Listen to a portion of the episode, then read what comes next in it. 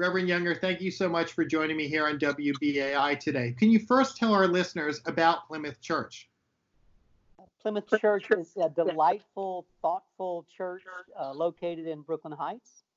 We have a storied history and an amazing group of people. We uh, take worship and social justice seriously. We're a good family, and I've missed seeing them the last two weeks. Now, is Plymouth closed indefinitely due to the coronavirus pandemic? And if so, why was it important to close the church? Okay, Jeff, you're to get you're to get the same answer from every minister on this one. They're all to want to say the building is closed, but the church is not. Uh, it, it's important to close the building because we need to encourage everybody to uh, take this pandemic seriously, and the church needs to do what's best for their neighbors. We are, however, continuing to be the church and act like the church, and we're connecting and serving in a variety of ways. And in fact, that was my next question. How has Plymouth Church adapted to the pandemic in terms of programming and services that you're offering? And how are you staying connected as a congregation? Uh, yeah, a couple of things. One, uh, like like most churches, we're worshiping online. Um, we, we would have had about uh, 250 people in the sanctuary on a good Sunday. Sunday, and last Sunday, our worship service was shared on 190 computers. Uh, I wasn't sure people would worship if there was no one there to see them, but our people showed up in their homes in front of their laptops. I assume they recognize the importance of praying and singing and listening uh, for God in a difficult time. And then the, the other part of your question, the connected question, we had uh, three members of our church who decided that we needed a system uh, to be checking in on each other. And those uh, three have grown to 24 volunteers. They started out uh, calling uh, older members of the congregation, and they said, well, we need to check in with young parents. And then they decided to call everyone who lived alone, and now they're just calling everyone.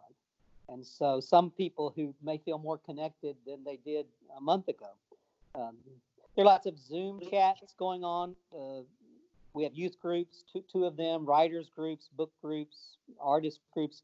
Uh, my wife Carol is reading, is leading uh, three chats a week from our dining room table. So we're we're staying connected.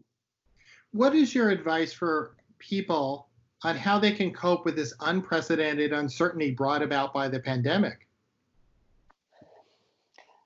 I think probably start looking for hope in the small things. Uh, some people are working more hours than ever, but there are a lot of people in New York, in particular, who have some extra time. Some people who have longed to slow down uh, now have no choice. Uh, some people who have not gotten the recommended eight hours of sleep in a long time may have that opportunity. Uh, if you look at Facebook, some people are doing some pretty fancy baking out there. Uh, there are parents who wanted more time with their children who, who now have it. And I think a, a, second step is to look for the people who are helping and, and be grateful for them first, and then find ways to be one of them. We have a woman in our church who's been working hard to get money to Greenpoint Hunger Ministry here in Brooklyn. Uh, our congregation's helped them in the past, but getting food to the hungry seems even more urgent. And then you know you call someone you're worried about, and you FaceTime family members, and you give some money away, and then you and then you try to be still, pray, and maybe be grateful for things you used to take for granted. And at these times, people have a need for community. So how can you help them with, you know, to combat isolation? Um, my parents are in their 80s and they live in a small town in Mississippi and they live what I think of as a very isolated life. I called them about an hour ago and the conversation ended with my father um, saying, You know, uh, it's fine if you want to check in, but you need to know that we're on the phone all day long now. People from all over uh, all, all, through their past are, are checking in with them. Uh, some people are getting more phone calls than they used to. I've gotten calls from old friends from from my past and from all over the country. I think rather than sit and wish someone would reach out to you, ask who would appreciate a call from me. Um, if, if we are in isolation, many of us have the opportunity uh, to reach out and care for others out of that isolation and you had a very nice column in AM New York uh, in which you had said this is one of those moments when you realize you are not in control. That is something I think it, that's going through a lot of people's minds. How do you comfort them? I think first, first recognize that for most of us um, in, in, in first world countries, we have this luxury of thinking that we are in control of our lives. And throughout history uh, and throughout the world today, most people don't have that illusion. Uh, during a tragedy, we figure out not everything's going to go the way we want, and, and we're not in charge. We experience that in our personal lives when uh, somebody we care about dies, or our, our family falls apart, or the, the doctor says it's cancer, and this is an opportunity to understand, like the rest of the world does, that bad things will happen to the people we love and bad things will happen to us. Um, as a as a Christian, I, I, don't I don't believe we're immune to the bad things, but I believe that God is with us when those things happen. And if we believe that God holds us forever, then the difficulties are not eternal. St. Augustine has that great line our hearts are restless until they find rest in God. So I am uh, trying to and encourage others to see this as a time to learn to do that, to say a prayer and let some anxieties go and give myself to God's care and rest in God's love. That I'm sorry, that sounded like a preacher. I apologize. At the same time, in the, in that article, you had mentioned it is an opportunity for people to become better people through this experience. Can you elaborate on that? Um, Harry Emerson Fosdick, uh, who was the pastor of Riverside in Manhattan during World War II, had this great line I'm trying to get into Sunday's sermon. The highest use of a shaken time is to discover the, un- the unshakable. Uh, the highest use of a shaken time is to discover the unshakable.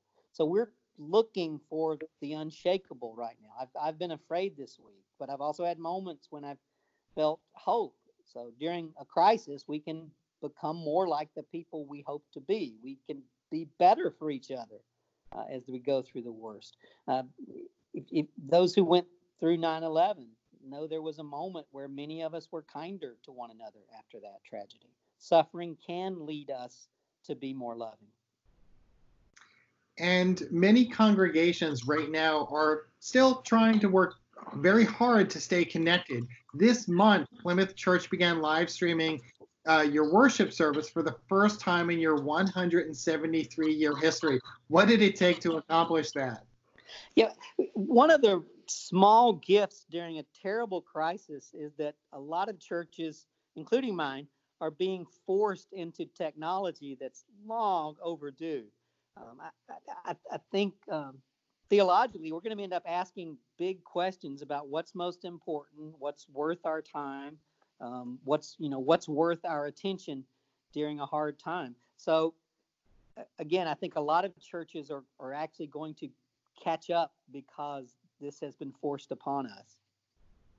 And how's your office operating during the crisis? Has, have things been going smoothly?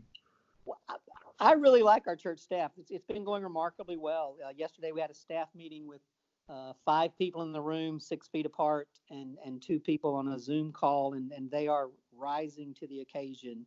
Um, they they are almost all of them are younger than I am, and so they are, are fleet of foot and and ready to make good things happen. And you know, Easter is on many people's minds. Easter's coming up uh, shortly. What are Plymouth Church's plans for Easter? Uh, we plan to have about six people in our 2,000 seat sanctuary on Easter Sunday uh, leading online worship. We'll talk about resurrection in a time of despair, uh, what hope feels like, looks like during a hard time. We'll, we'll, talk about love that's that's been to the cross, that's that's been through suffering. I, I was thinking about this morning. I was, I was walking around our sanctuary and walked past the plaques listing those who died in World War One and Two. You know, so my church, like like other churches, we celebrated Easter during the Civil War. We had a service on the night of 9/11. Uh, the church has been through hard times before. How can people learn more about Plymouth Church if they want to get involved, if they want to be able to see the sermon?